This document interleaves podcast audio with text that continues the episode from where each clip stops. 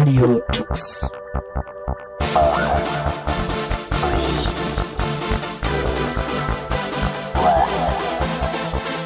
German Linux Radio, the German Linux Radio.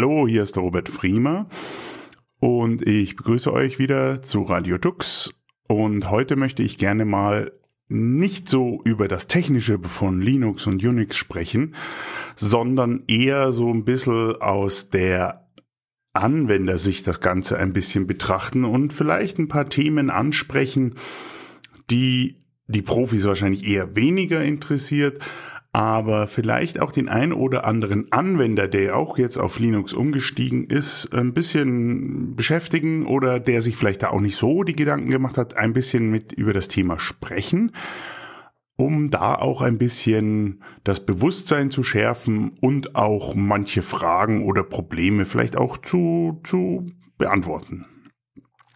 Ja. Eine Frage, die sich äh, bestimmt jeder mal stellt, ist, bin ich denn wirklich sicher mit Linux?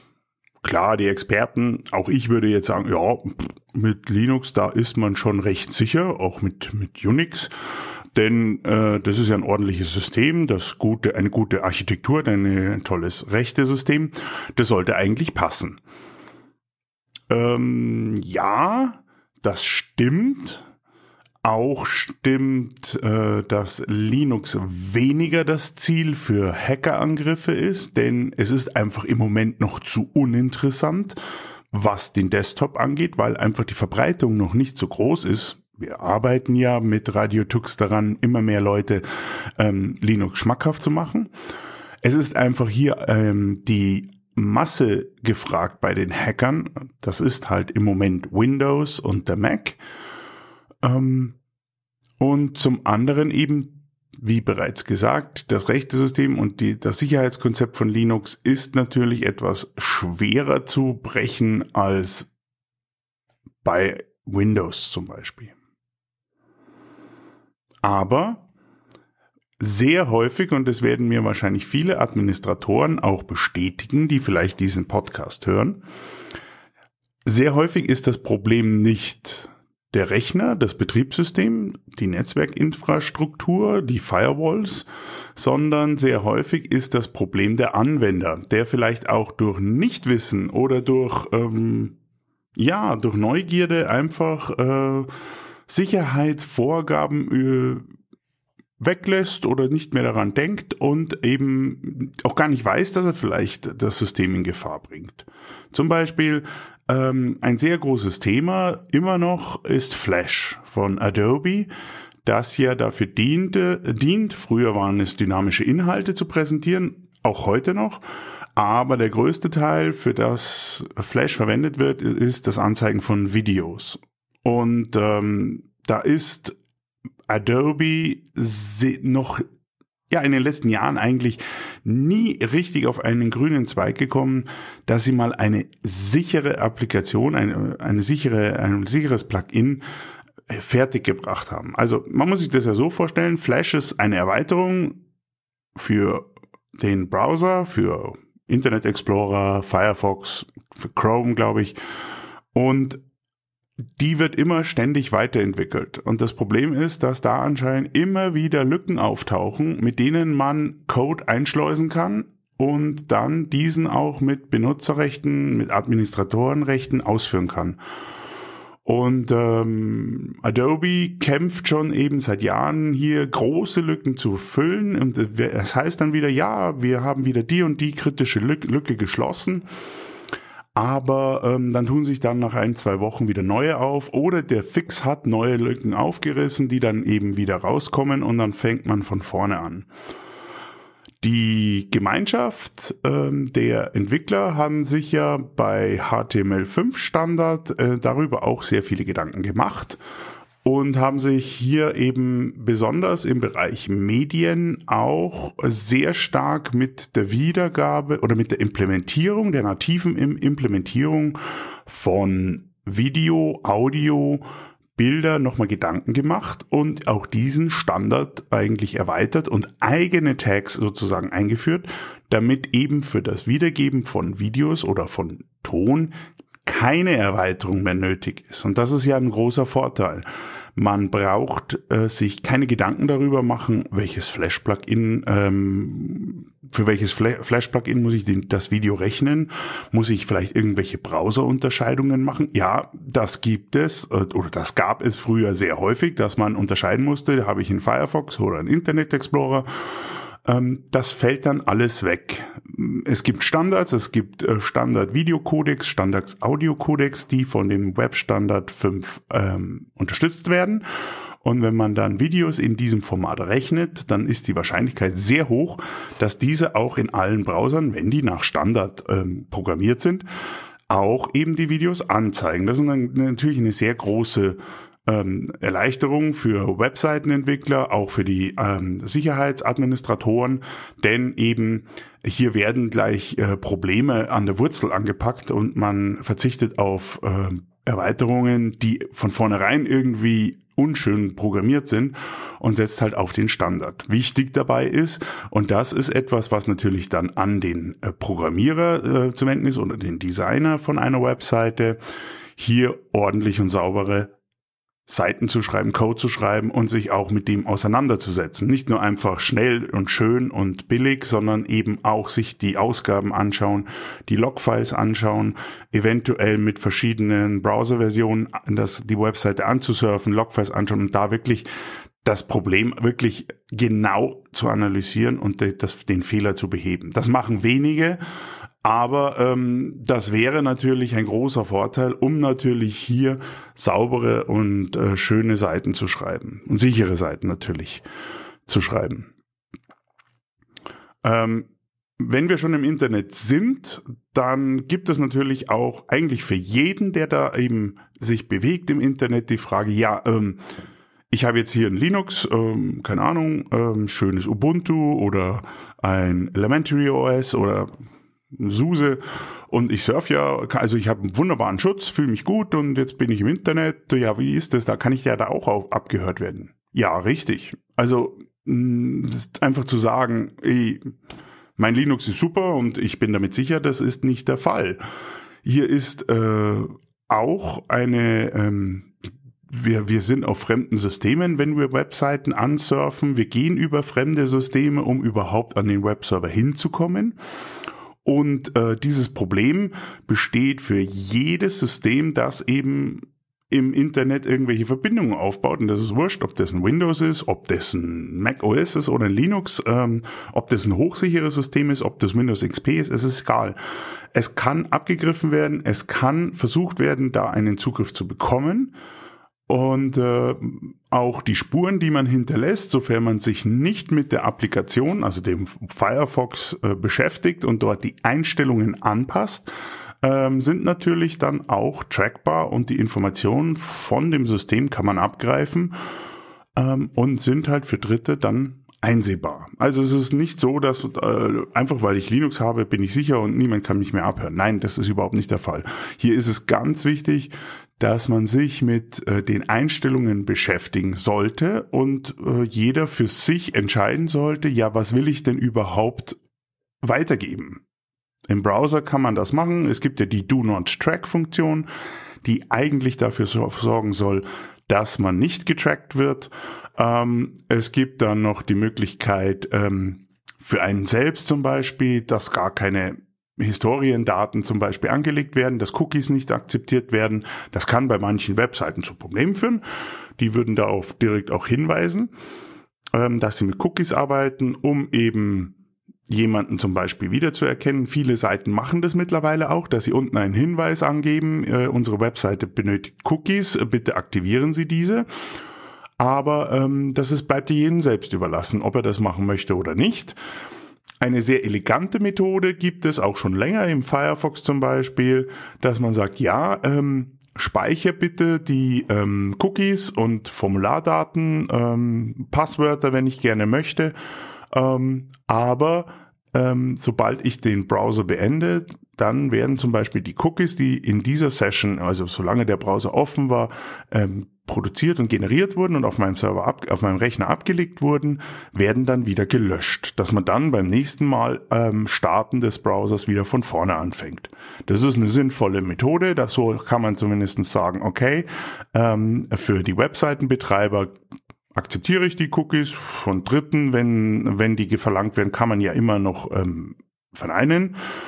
Und ich selber habe dann noch die Möglichkeit zu sagen, wenn ich meinen Browser schließe, dann wird die, werden diese Session-Cookies alle gelöscht und ähm, ich bin dann nicht mehr beim zweiten Besuch wieder identifizierbar. Ja, ähm, wie kann ich mich noch schützen? Ähm, viele eine, eine sehr nette Diskussion, die ich mittlerweile fast schon gar nicht mehr hören kann, ist ja die, ähm, unter Linux brauche ich ja kein Antivirusprogramm. Denn ich habe ein Linux und da kann mir ja sowieso nichts passieren. Das ist, ja, das ist eine interessante Diskussion. Es gibt ja nicht viele gute Virenprogramme für Linux. Das, der Standard ist ja ClamAV mit Oberflächen, mit, mit, mit äh, einer ordentlich geführten äh, Virusdatenbank. Ich bin der Meinung zu sagen, ein Virenprogramm zu haben, ist besser als gar keins, denn dann kann man zumindest auch ähm, die Viren erkennen, die, äh, die, die, also da kann man zumindest Viren erkennen. Wenn man gar keins hat, dann hat man das Problem, dass ähm, ja man weiß nicht, was in, auf, auf, im Temp-Ordner oder im Cache-Ordner des Browsers alles rumliegt, auch wenn viele Sachen für Windows oder Mac geschrieben sind, die irgendwelche Sachen machen möchten, die liegen halt im Cache herum. Man kann den leeren nach dem Schließen. Ähm, aber das ist eine Sache des, ist des persönlichen Bauchgefühls, würde ich sagen. Interessant hierbei ist aber, dass ehemalige Mozilla-Entwickler ähm, die ganze Industrie der Antivirenprogramme-Herstellers sehr stark attackiert haben.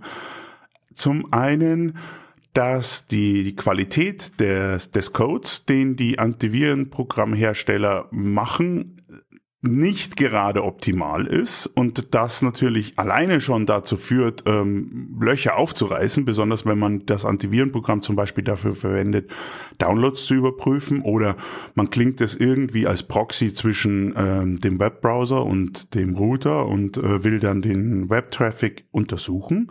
Und ähm, die Qualität hier ist natürlich nicht gerade optimal. Zum anderen ist es auch so, dass die Funktionen des Antivirusprogrammes teilweise so weit gehen, dass sie Sicherheitsmechanismen einiger Browserhersteller aushebeln und eigenen, eigene Funktionen dort anbieten. Und das natürlich sehen die Entwickler ähm, dann natürlich nicht optimal, denn sie haben ja schon einen, schon einen recht hohen ähm, Standard für ähm, den Schutz des Users eben eingeführt und dann kommen Antivirenprogramme und hebeln diesen Schutz aus. Da kann man vollkommen verstehen, dass das die Entwickler eher suboptimal finden. Da muss man, glaube ich, auch äh, sich selbst überlegen, äh, wie fühle ich mich denn bei dem Ganzen. Also ich bin jemand, der lieber sagt, ich habe ein Antivirenprogramm, das auch ähm, regelmäßig äh, zum Beispiel mein Heimverzeichnis durchscannt, äh, besonders hier auch Cache-Ordner und Temp-Ordner regelmäßig scannt auf, auf, auf Unregelmäßigkeiten und mich dann darüber informiert.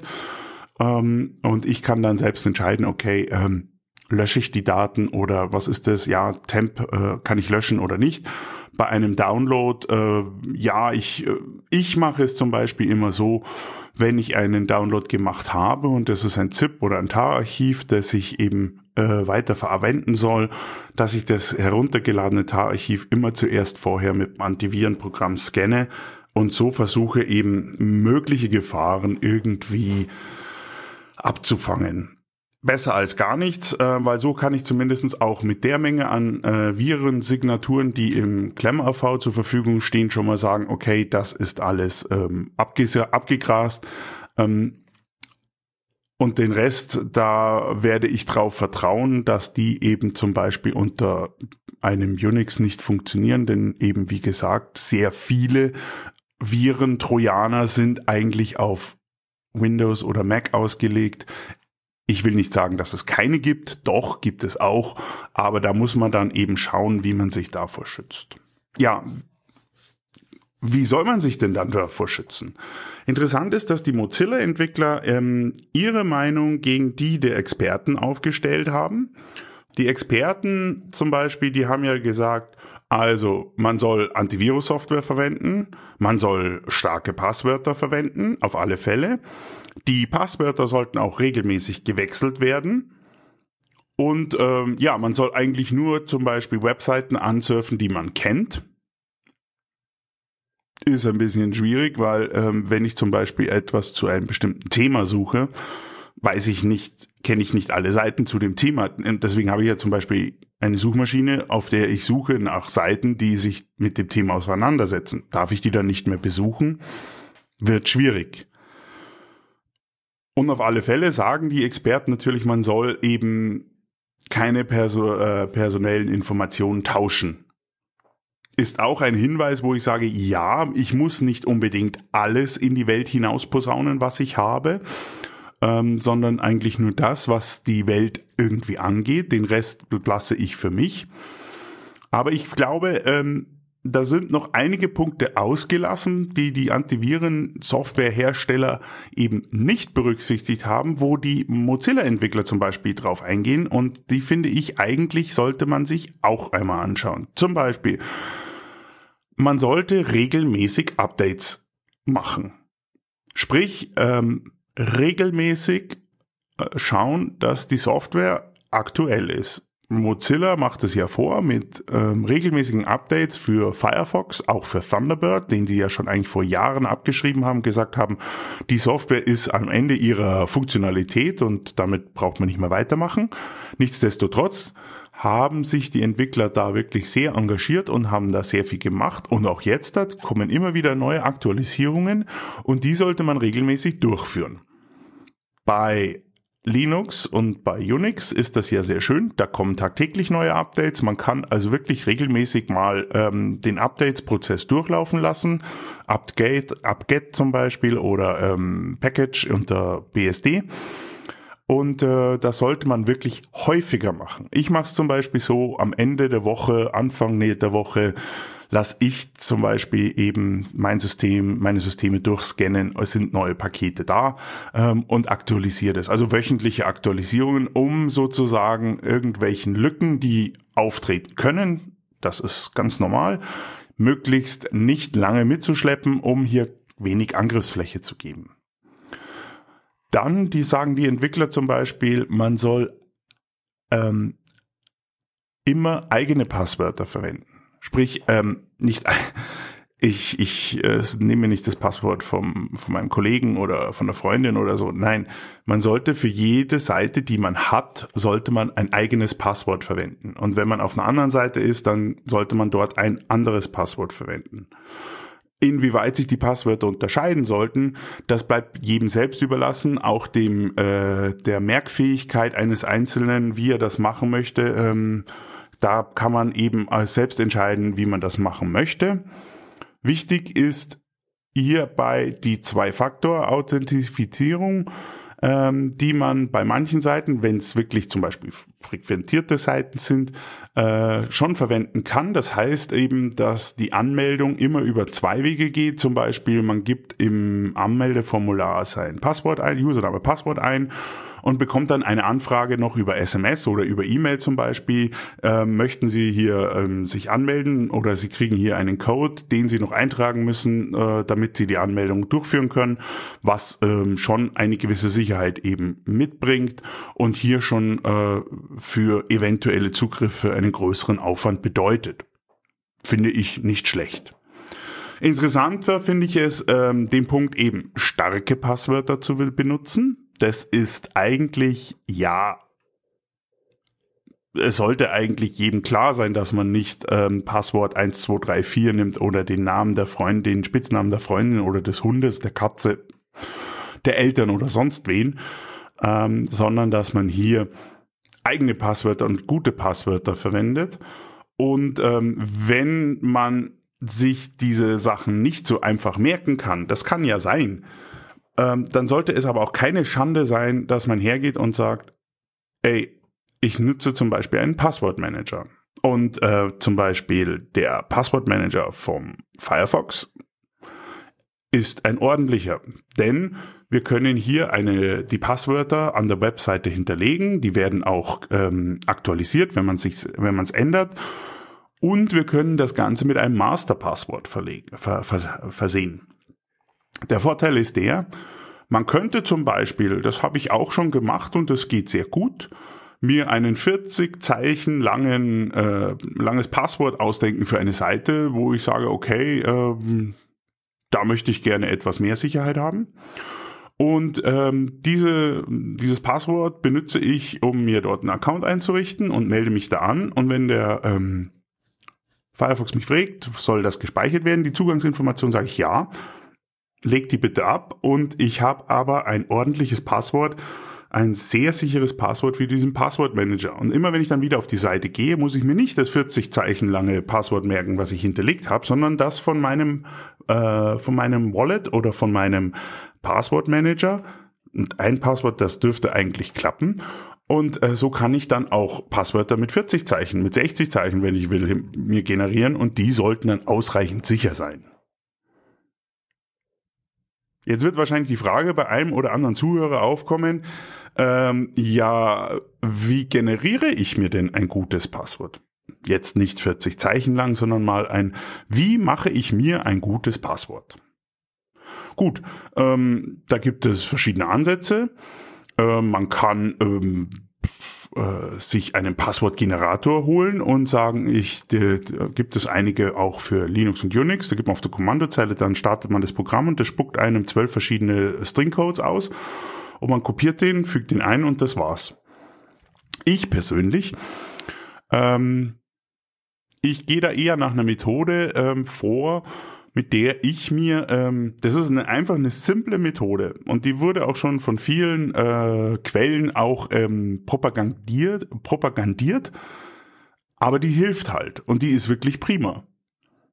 Ähm, um ein Passwort zu generieren, ein, keine Ahnung, ein, ein achtstelliges Passwort, suche ich mir zuerst einmal irgendeinen Satz, vielleicht sogar einen Satz, der mit der Webseite, die ich verwenden möchte, ähm, irgendwie zu tun hat. Zum Beispiel, keine Ahnung, ich habe äh, einen Account bei Radio Tux und ich möchte mir da ein gutes Passwort machen.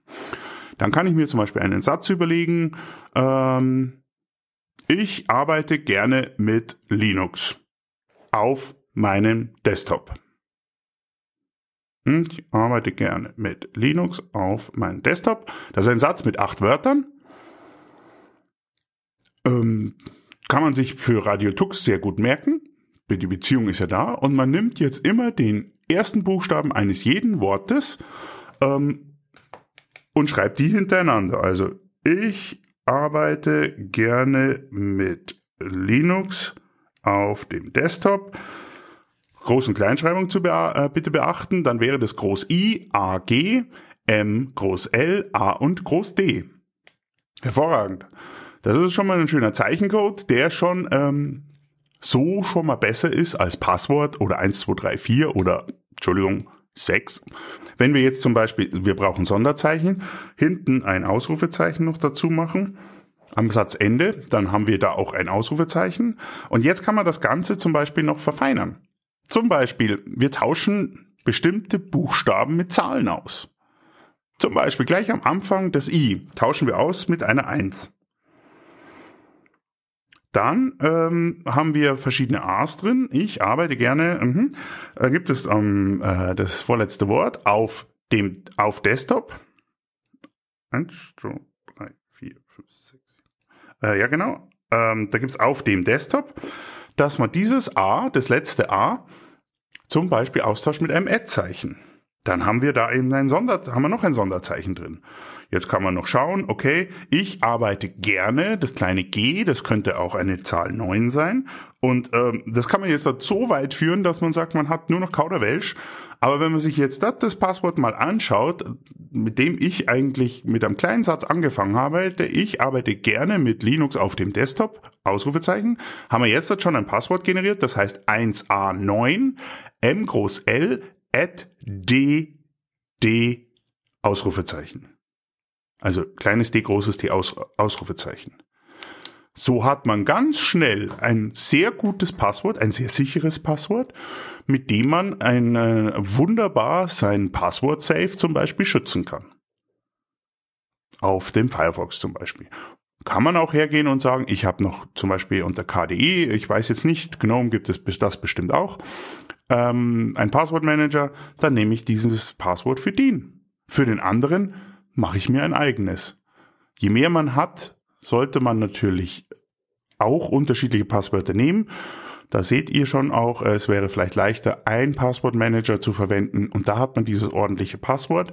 Das kann man dann immer noch nach einer Zeit auch mal ändern, das Masterpasswort und ähm, man ist dann wirklich auf der, ähm, auf der sicheren Seite hier ähm, Passwörter geschützt zu haben und dann kann man auch sich eben für die ähm, verschiedenen Webseiten ausdenken, was man möchte. Solange man dieses Masterpasswort hat, ist alles im grünen Bereich.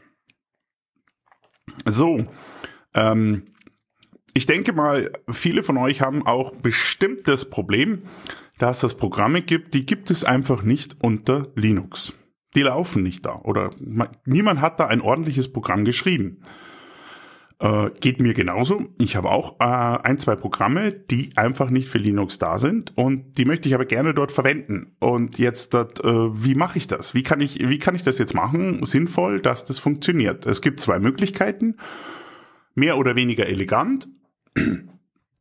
Das eine ist die Wine-Schnittstelle, die eben nichts anderes macht, als Anfragen von einem Windows-Programm, äh, das unter Linux läuft, ähm, so Programmanfragen, Windows-Programmanfragen zu konvertieren in Linux-Anfragen und dann das weitergibt ans Linux-System und andersrum. Das ist sozusagen nichts anderes als eine API, eine Windows-API für ein Linux-Unix-System. Das funktioniert nicht schlecht, man kann damit schon recht gut arbeiten. Ähm, kann äh, auch Grafikprogramme wie GIMP oder äh, wie GIMP, wie Adobe Photoshop oder ähm, Premiere, Adobe Premiere oder eben andere ähm, Profi-Software da betreiben. Das geht sehr gut. Auch Spiele sind sehr gut spielbar unter Linux damit. Ähm, da gibt es auch auf der Webseite von Wine ähm, äh, eine große Datenbank, die das beschreibt. Ich habe nur die Erfahrung gemacht, ähm, Murphy's Law für das Programm, das ich brauche, äh, gibt es da zwar einen Eindruck, funktioniert wunderbar und bei mir geht's aber nicht. Das ist immer doof, denn ähm, ja, der Robert hat halt nun mal BSD und nicht Linux und da muss man halt schauen, muss man sich selber richtig drum kümmern, dass das funktioniert. Und das ist manchmal ein bisschen doof und deswegen habe ich mir gesagt, ich habe da keine Lust. Ähm, ich weiß, was funktioniert, ist zum Beispiel VirtualBox ein Virtualisierer für den Desktop, ähm, hauptsächlich für den Desktop. Und mit dem ähm, kann ich eine virtuelle Maschine einfach auf meinem Rechner laufen lassen. Ich habe mir ein mein Windows 7 vom Laptop habe ich mir ähm, in ein Image gezogen, auf den Rechner kopiert, eingebunden und jetzt habe ich das Windows sozusagen im Fenster laufen und das ist ganz normal und das Schöne ist, da funktioniert das Programm und ich bin happy mit dem, was ich da habe. Ähm, und mein so kann ich das auch verwenden. Mittlerweile sind die Rechner ja auch ausreichend ausgestattet, sprich genug Arbeitsspeicher ist da und äh, Festplatte ist sowieso genug Platz, äh, dass man das also ohne Probleme verwenden kann. Läuft halt dann in einem Fenster. Wenn ich es groß mache, kriege ich einen Schreck, weil ich dann äh, Fullscreen und ein Windows sehe. Aber ist es ja, wie gesagt, nur in einer VM.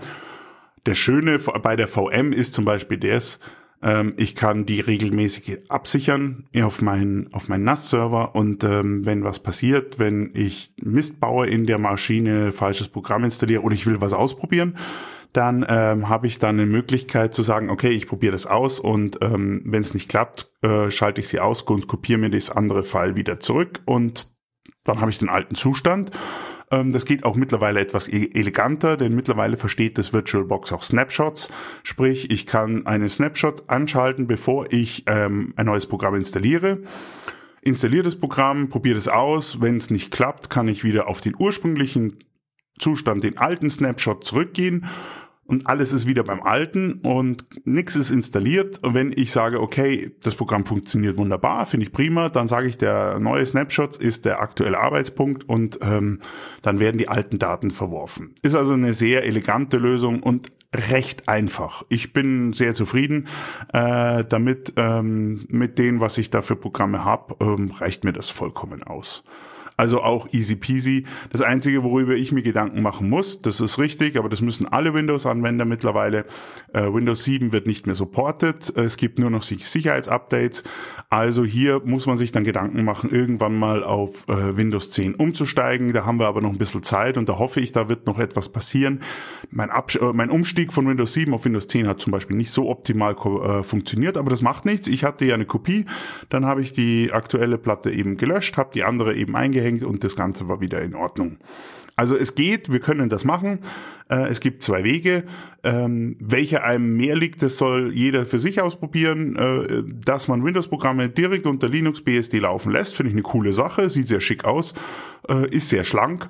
Ähm, hat bei mir nicht funktioniert, aber wie gesagt, ich kann zum Beispiel damit leben, in, der, in einer virtuellen Windows-Maschine das Ganze laufen zu lassen. Passt wunderbar. Ja, das wird wahrscheinlich bei anderen genauso sein. Also lieber beide Wege mal anschauen, ähm, wenn es ist. Es gibt genügend Infos, Wikis und Help-Files äh, für beide Programme, die also da eben gerne unterstützen. Ich denke mal, dass auch jeder von äh, den Hörern von Radio Tux da äh, in Foren schon gerne vielleicht hilft. Ähm, und wenn nicht, Jungs, äh, das könnt ihr doch bestimmt auch. Ähm, den Leuten, die da einsteigen und die äh, da Hilfe brauchen, Unterstützung geben. Ich denke mal. Ja, der nächste Punkt. Ja, der nächste Punkt, der eben ansteht, wo Leute, viele Leute sich wahrscheinlich auch fragen, ja, was ist denn mit E-Mail? Ich habe jetzt mein Linux und ich habe einen Thunderbird, den geht wunderbar, denn man hat vielleicht vorher schon mit Thunderbird in Windows gearbeitet. Und jetzt bin ich ja auf Linux und äh, da ist es ja super. Da kann ich Mails empfangen, wunderbar. Kommt alles rein, ähm, ich kann alles lesen, ich kann Mails verschicken, geht doch alles. Äh, muss ich mir da Gedanken machen? Mit komischen E-Mails über Viagra oder Rechnungen, die gekommen sind. Ähm, was ist denn, wenn ich so eine Mail bekomme? Was passiert denn da überhaupt? Also, prinzipiell ist zu sagen, wenn die Mail erstmal reinkommt und da ist ein Anhang dran, bei dem man aufgefordert wird, diesen zu öffnen. Eine ZIP-Datei, ein Document. Ähm, normalerweise wird das E-Mail-Programm da nichts machen. Denn standardmäßig ist es so eingestellt, dass ja sowas nicht angerührt wird. Wenn man jetzt sagt, okay, ich habe die Mail hier gesehen, ach ja, da ist ein Dokument, Word-Dokument mache ich mal auf, hm, ist schon mal äh, ein Sicherheitsaspekt. Der erste Schritt äh, zum, zur Selbstverantwortung sozusagen. Ich klick's an und mach's auf. Ja gut, ähm, kann man machen, ähm, denn äh, ist ja nur ein Word-Dokument. Ähm, Mache ich auf und muss ich mir anschauen. Liebe Leute, da ist der erste Fehler. Man sollte zuerst einmal lesen, wer hat mir das geschickt? Ja, das ist doch von einem Freund und der hat mir das geschickt und das ist bestimmt wichtig für die Vereinssitzung irgendwie oder keine Ahnung, eine Rechnung, ähm, das muss ich mir anschauen. Kommt vom Freund und da heißt PayPal oder Amazon, da, da muss ich doch was tun. Ja, ähm, trotzdem. Mittlerweile ist immer so, äh, dass, äh, dass auch Freunde gehackt werden können und deren Mail-Accounts. Es muss ja nicht der Rechner sein, es kann ja auch der hm, Webserver sein, der betrieben wird, ist gehackt oder die Zugangsdaten des Kumpels für seinen Mail-Account wurden irgendwie verbreitet, wurden irgendwie ähm, in, in böse Listen eingetragen und jetzt wird über in seinem Namen Mails verschickt. Ist alles schon passiert. Und da ist es doch einfacher, wenn man den Freund mal anruft und sagt, hey du, ähm, ich habe eine Mail bekommen, da ist ein Anhang mit dabei, das klingt irgendwie merkwürdig, ist das denn von dir richtig? Was ist das? Eine Zwei-Faktor-Authentisierung sozusagen. Ähm, man fragt an, das kann man auch bei Amazon oder bei PayPal machen, eBay, da, da, da gibt es ja im Moment sehr einige Mails, die rumgrassieren. Lieber beim Support anrufen und nachfragen, meine Herren, meine Damen und Herren, ich habe hier ähm, eine Mail von Ihnen bekommen bezüglich einer Zahlung. Das ist mir nicht bekannt oder das äh, verstehe ich nicht. Ähm, was können Sie mir denn darüber sagen? Und dann kann man das ja vorlesen, bevor man bitte dieses ZIP-File öffnet oder herunterlädt. Ähm, bevor man das macht, sollte man das äh, kontaktieren, die, das Gegenüber und äh, das nochmal klären. Wenn das heißt, ja, wir haben Ihnen das geschickt, äh, kann man ja nochmal fragen, ich habe das am so und so vielten bekommen, passt das bei Ihnen? Ja, hm, dann könnte es echt sein. Wenn die sagen, nein, uns nicht bekannt, dann äh, kann man ja kann man ihnen sagen, ja, ähm, habe ich Ihnen sozusagen einen Hinweis gegeben, dass da etwas über PayPal verschickt wird, was anscheinend nicht richtig ist. Äh, da freuen die sich bestimmt gerne drüber. Und ähm, ja, wenn es richtig ist, äh, liebe Leute, dann müsst ihr halt die Mahnung von Amazon oder von PayPal zahlen. Ähm, okay, das äh, wäre nochmal der ein Schritt, aber auch hier gilt dann wieder.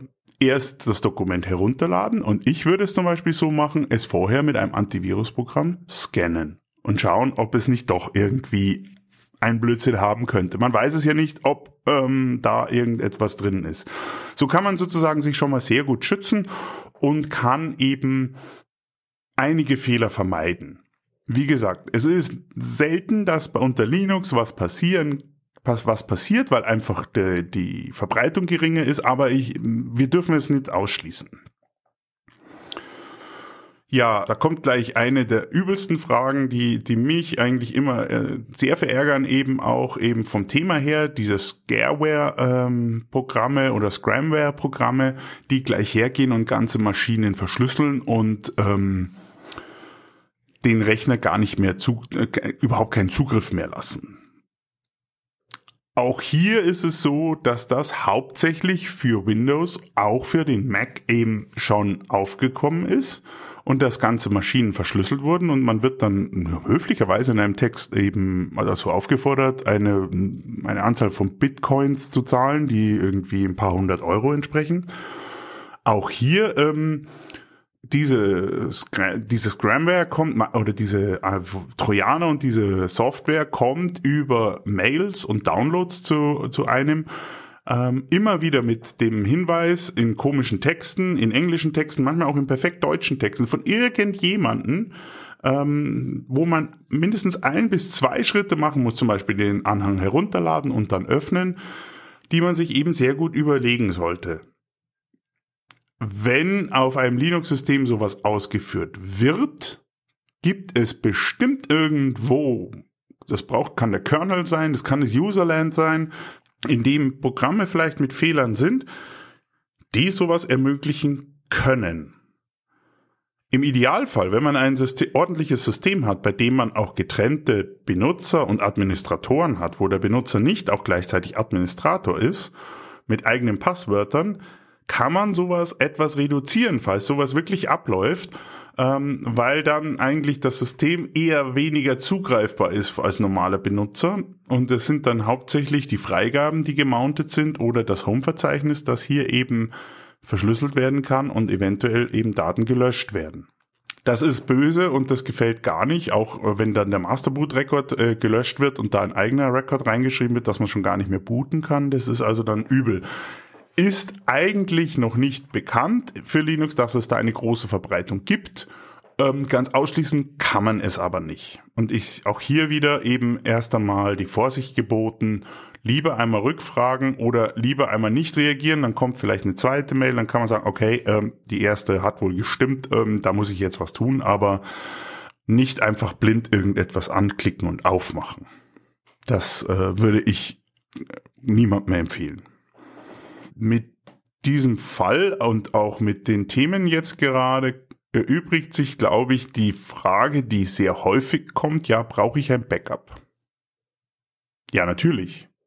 Alleine schon deshalb, nicht wegen den Gefahren, nicht nur wegen den Gefahren, die auf dem, im Internet oder auf USB-Sticks, die man bekommt, eben lauern können. Ja, ähm, ein Backup braucht man immer. Es ist ja nicht nur so, dass die Gefahren ein Problem sind, ja selbst die Hardware ist ja unser Problem. Denn ähm, so ein Rechner, äh, egal wie alt er ist, kann einfach mal ausfallen. Kommt ein äh, Stromausfall, rumsti bumsti, ähm, gibt es eine, eine Stromspitze ins Netzteil, ist irgendwie Mainboard, äh, Mainboard kaputt. Oder ähm, der Kollege schubst das Glas runter oder die Kinder sind beim Spielen und schmeißen das Glas um, Wasser, Flüssigkeit kommt in den Rechner, gibt's ein paar Blitze und der Rechner ist weg. Und damit auch alles, was irgendwie dort gespeichert war. Also Backups sind immer sinnvoll. Und hier ist eigentlich die Frage eigentlich, was für Backups sollte man denn machen? Das ist eigentlich eine Frage, die ich auch sehr häufig be gestellt bekomme, wenn ich äh, zum Beispiel andere äh, supporte und, und man über, über Sicherheit spricht. Ja, ähm, wie soll ich denn mein Backup machen? Also eine einfache Methode wäre die, dass man regelmäßig, wöchentlich, monatlich, je nachdem, wie wichtig einem die Daten sind, ähm, eine USB-Platte an den Laptop zum Beispiel anschließt oder wenn man nur einen Rechner hat, einen Standrechner, Platte anschließen, Home-Verzeichnis nehmen und äh, auf die Platte schieben, kopieren, fertig. Wenn es groß genug ist, die Platte, kann man ja mehrere Versionen nebeneinander in, in Ordnern mit Datum eben nebeneinander kopieren und das Ganze ist geritzt. Das äh, bei Linux und äh, Unix reicht zum Beispiel das Heimverzeichnis wunderbar aus. Ich bin da so ein Fan um mich und, und reduziere meine, meine Sicherung gerne auf das Nötigste. Also so ganze Maschinen will ich gar nicht backuppen, denn ähm, ich bin der Meinung, ähm, wenn was passieren sollte, dann habe ich ja auch damit gleich eine Möglichkeit, mein System sauber wieder aufzusetzen. Vielleicht auch mit Software, mit Aktualisierungen, die ich gerade nicht hatte. Und ähm, so kann ich, weil bin ich zumindest sicher, okay, ich habe mein Home-Verzeichnis komplett weggesichert. Da sind alle wichtigen Daten drin. Ähm, da sind meine Dokumente, meine Bilder, ähm, meine Musik, alles, was ich, was ich auf der Maschine habe, liegt bei mir unter Home. Datenbanken habe, habe ich auch unter Home einen eigenen Ordner gemacht. Also ich, ich, ich zentriere eigentlich alles ins Home und ähm, das nehme ich dann und schieb's dann rüber mit RSync oder das kann man machen, wie man möchte, händisch, äh, wie man gerne möchte. Und äh, ich habe das auf einer Platte und dann, ähm, wenn der Rechner abstürzen sollte, ich kann mir eine neue Version vom Betriebssystem holen, installiere es, ich weiß ungefähr, welche Programme ich mindestens brauche. Die Programme werden installiert und dann kommt die Magie zwischen Linux und Unix eben, äh, die, die es einfacher machen, zum Beispiel wie unter Windows. Das ist meine Erfahrung. Ich brauche nur das Home-Verzeichnis zurückschieben starte meinen Rechner noch einmal neu, melde mich an, mache zum Beispiel einen Thunderbird auf, schwuppdiwupp, alle Mail-Accounts sind wieder da. Oder ich mache einen Firefox auf und meine Bookmarks sind alle da. Der Passwortmanager mit, äh, mit meinen sehr guten Passwörtern ist auch wieder da. Das ist etwas, das ist einfach so genial gelöst, dass einfach hier einem das sehr leicht gemacht wird, zuverlässige Sicherungen zu machen. Wer möchte, kann auch gerne mit Clonezilla, einer Distribution unter Linux, mit der man ganze Images speichern kann, eben, muss man halt neu booten, kann man auch das ganze System wegsichern, wer das möchte. Ist halt mehr, mehr Aufwand und mehr Platz, der eben benötigt wird. Geht auch. Äh, wenn das dann zurückspielt, muss man aber dran denken, es ist halt nur der Stand, wann es gesichert wurde. Wenn ich dann danach das System neu aufsetze mit neues Betriebssystem oder mit neuer Software, dann habe ich halt gleich auch nochmal eine neue Software. Ist also sehr, sehr, sehr, sehr gut, sehr schön, läuft wunderbar. Auch bei der NAS ist auch gerne die Frage, ja, ähm, NAS ähm, ist mein Allzweckspeicher, brauche ich ja kein Backup. Ja, Vorsicht. Genau da ist genauso das Backup wichtig. Denn ähm, da unten, ich weiß nicht, wo die NAS steht, ähm, wenn die NAS neben dem Desktop-Rechner steht, weil es da einfach schön steht, dann könnte das Wasser nicht nur über die über den Desktop äh, drüber gehen, sondern auch über die NAS und dann sind beide im Arsch. Das wäre natürlich doof, weil dann eben alle Daten weg sind. Also besser wäre hier zum Beispiel, wenn man die Möglichkeit hat, in der Wohnung wird es ein bisschen schwieriger, naja gut, da kann man das auch machen zum Beispiel, dass die NAS zum Beispiel nicht am Boden neben dem Rechner steht, sondern im Regal irgendwo. Oder wenn man über Funk das Ganze macht, bitte mit einem guten Passwort im, im WLAN, dass die, kann ja im, im, irgendwo in der Besenkammer stehen oder sonst wo. Einfach, dass sie nicht am selben Ort steht und vielleicht auch nicht am Boden, sondern irgendwo im Regal drin.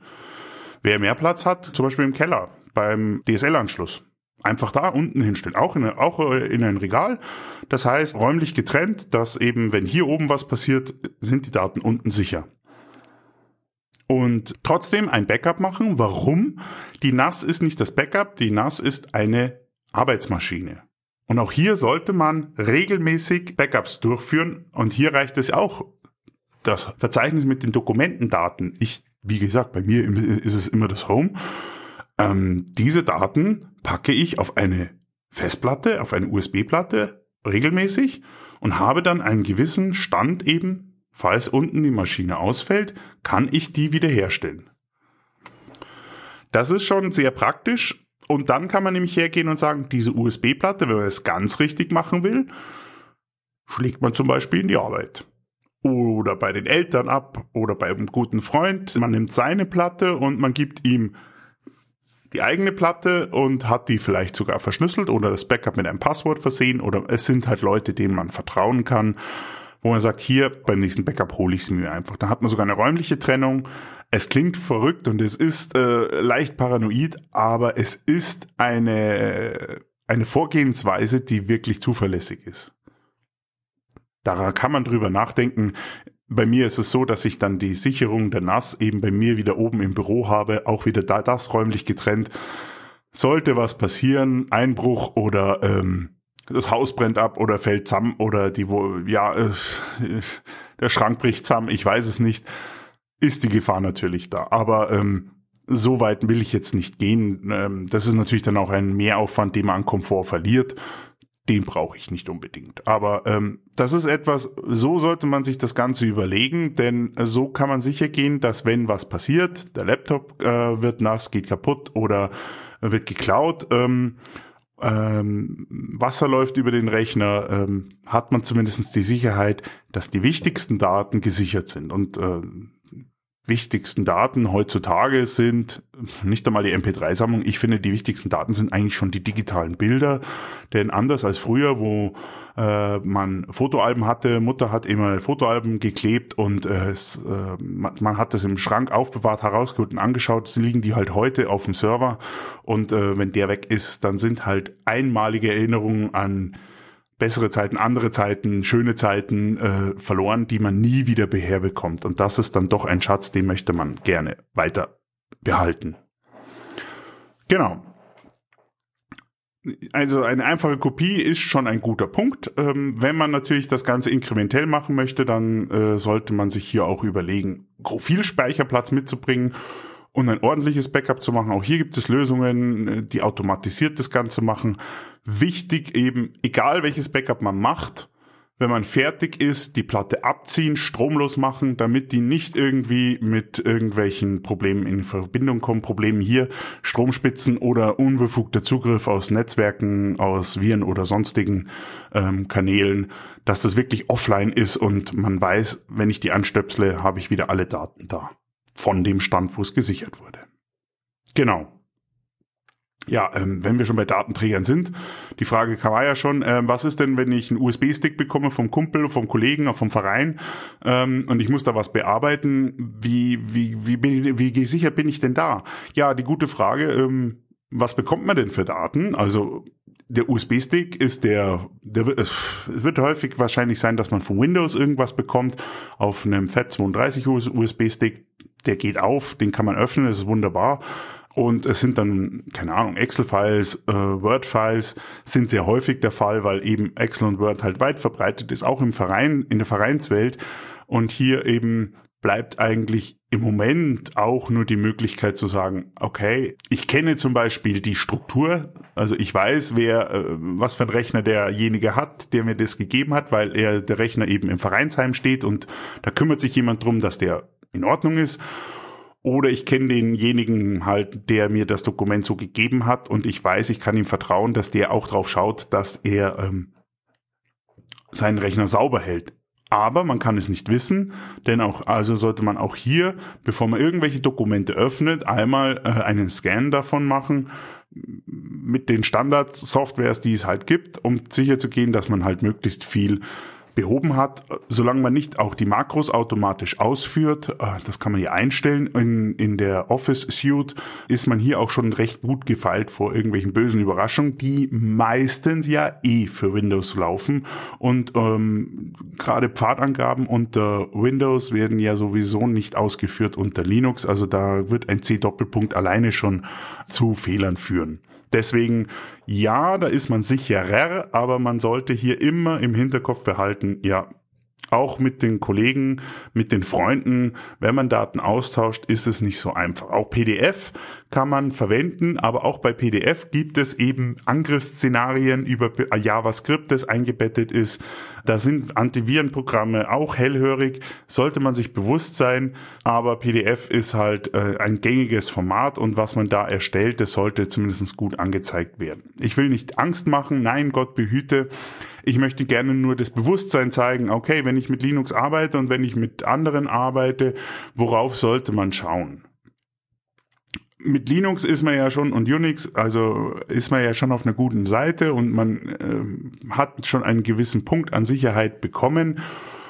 Aber eben, äh, man arbeitet nicht nur mit Linux zusammen, sondern man ist auch mit anderen ähm, Programmen konfrontiert, gerade im Gegenüber. Und da muss man eben dann schauen, dass das gut läuft und dass die aber auch damit arbeiten können. Ja, ähm, viele Punkte habe ich jetzt angesprochen. Hoffe, ich konnte ein bisschen so die Problematik erklären, worum es mir eigentlich ging. Es geht mir eigentlich darum, jeder, der mit Linux arbeitet und der ähm, gerne auch mit Linux arbeitet oder Unix, ähm, der hat manchmal so, mir, mir kommt es so vor, wenn ich in Foren das lese oder wenn ich äh, mit Freunden oder Kollegen spreche, die mit Linux arbeiten, ja, äh, ich brauche mich um nichts mehr kümmern, das ist ja alles wunderbar und geht. Es ist, ja, man muss, man muss halt ein bisschen den gesunden Menschenverstand auch bei Linux eben anmachen und sich auch Gedanken machen, wenn ich mit anderen kommuniziere, woher kommen die Daten denn? Könnte da eine Bedrohung sein oder nicht?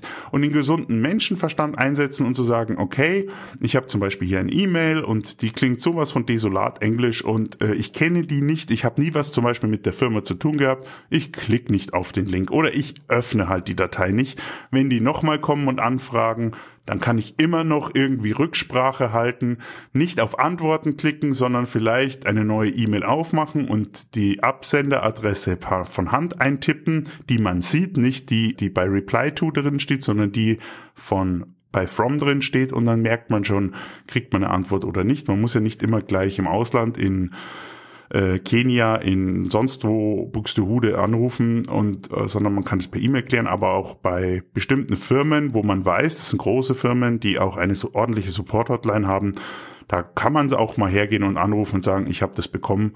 Ist das jetzt, was ist das? Das verstehe ich nicht. Bitte erklären Sie mir das. Und es geht darum, den gesunden Menschenverstand zu verwenden, bewusst arbeiten und vielleicht auch dann eben Kollegen, Freunde auch aufklären und sagen, ich habe zum Beispiel von hier äh, von von einem Freund eine Mail bekommen, die klingt sehr merkwürdig. Da ist irgendwie was, ähm, soll ich da irgendwas unterschreiben oder sowas?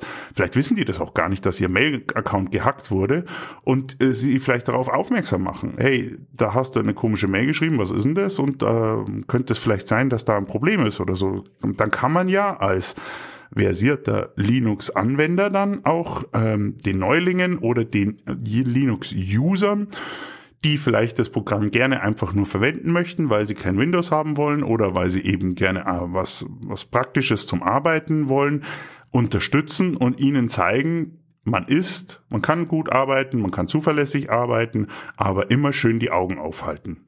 Denn ähm, in der heutigen Zeit, gerade jetzt, wissen wir, der Verstand ist wichtiger als ähm, jeder blinde Klick. Äh, ja, ich bin jetzt, glaube ich, am Ende und hoffe, ich konnte ein bisschen, gerade für diejenigen, die anfangen mit Linux zu arbeiten, ein bisschen unterstützen das Ganze. Jederzeit gerne, könnt natürlich, da könnt ihr auch schreiben uns und wir werden uns das anschauen und auch gerne eure Fragen beantworten, falls es da noch irgendwelche ähm, Fragen gibt. Ansonsten wünsche ich natürlich einen schönen Start in den März. Hoffentlich wird er besser und schön warm, dass endlich der Winter vorbei ist. Ansonsten alles Gute euch und liebe Grüße, der Robert. Wir feiern jetzt der Karneval, das schönste Fest überall. Aus diesem Grund hab ich mir gedacht und euch ein Gedicht gebracht. Uns hat da ein Kommentar ereilt, zu dessen Antwort sind wir gern bereit. Es geht ums Programmieren und deshalb lasst uns keine Zeit verlieren und fangen wir gleich an. Um unter Linux zu entwickeln, sollte man sich den Editor anklicken. Dort gibt man den Code hinein, der sich dann ganz fein zu einem Programm zusammenspinnt, das dann rinnt. Nun, welches Programm, das fragt ihr euch, kann ich denn empfehlen vielleicht? Da gibt es natürlich unterschiedliche Krücken, mit denen Programme versuchen euch zu entzücken. Das geht los mit einfachen Sachen, die die Programme können machen. Wim zum Beispiel hat eine einfach simple Textvervollständigung, die sich orientiert an dem geschriebenen Dung. Äh, ich mein Code.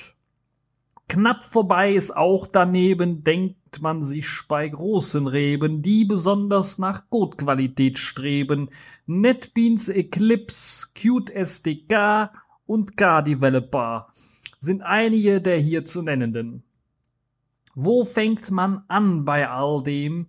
Das fragt man sich dann. Am einfachsten ist es zu imitieren und fertigen Code zu studieren. Dort lernt man die Kniffe und kommt dem Coden auf die Schliche. Welche Programmiersprache sollte ich wählen? Da kann ich ganz viel zu erzählen. Am einfachsten ist es aber, und das sage ich ganz ohne Palaber, sich Befehle anzueignen, die was automatisieren und einfach mal ausprobieren. Bash, so nennen sich die Skripte, die ausführen die Konzepte, die der Coder sich ausgedacht und die werden dann gemacht. Wer dann noch etwas mehr dann will, der programmiert sich zum Beispiel ein Spiel. Das erfordert dann etwas mehr, und das sage ich ohne Gewehr, an grafischem Geschick, damit das Spiel entzück. Python nennt sich diese Sprache, mit der sich sowas einfach lässt mache. Aber Achtung, das muss ich sagen, sonst kommen da die Klagen. Einrückungen sind Pflicht, ohne jedes nicht. Wer dann noch nicht hat genug und wünscht sich einen Fluch, der kann sich noch Java anschauen, dat alte Grauen. Richtig programmieren geht nicht ohne studieren. Aus diesem Grund, und das kommt jetzt aus meinem Mund, hat man sich C und C++ geschaffen, mit denen man kann so alles machen. Zeigergeller und der Speicher machen euch kenntnisreicher, aber eines sei gewiss, und das kann auch in die Hose gehen wie Schiss. Denn wenn man solche Dinge wagt, kann es sein, dass der PC das nicht mag. Wer grafisch programmieren will, kriegt mit Qt nen Overkill, denn damit kann man machen Sachen, die laufen auf vielen Sprachen. Das geht los von C++ über Python dann, mit denen man alles machen kann. Mit QML, das geht ganz schick, macht man alles mit einem Klick. JavaScript ist's ähnlich und das ist nicht dämlich, weil es einfacher macht zu coden aus eigener Kraft. Zum Schluss sei euch noch eins gesagt, dat Coden lernt man nicht über Nacht. Ich hoffe, dieser kleine Einstich zeigt, wie es gehen kann, ganz leicht und wünsche euch von vollem Herzen Drehmal Gölle Alaf ohne Schmerzen. Danke und auf Wiedersehen, dies Gedicht, das war so schön und merkt euch eines, so schnell gibet keines, denn am Eschermittwoch ist's vorbei mit der lustigen Narretei.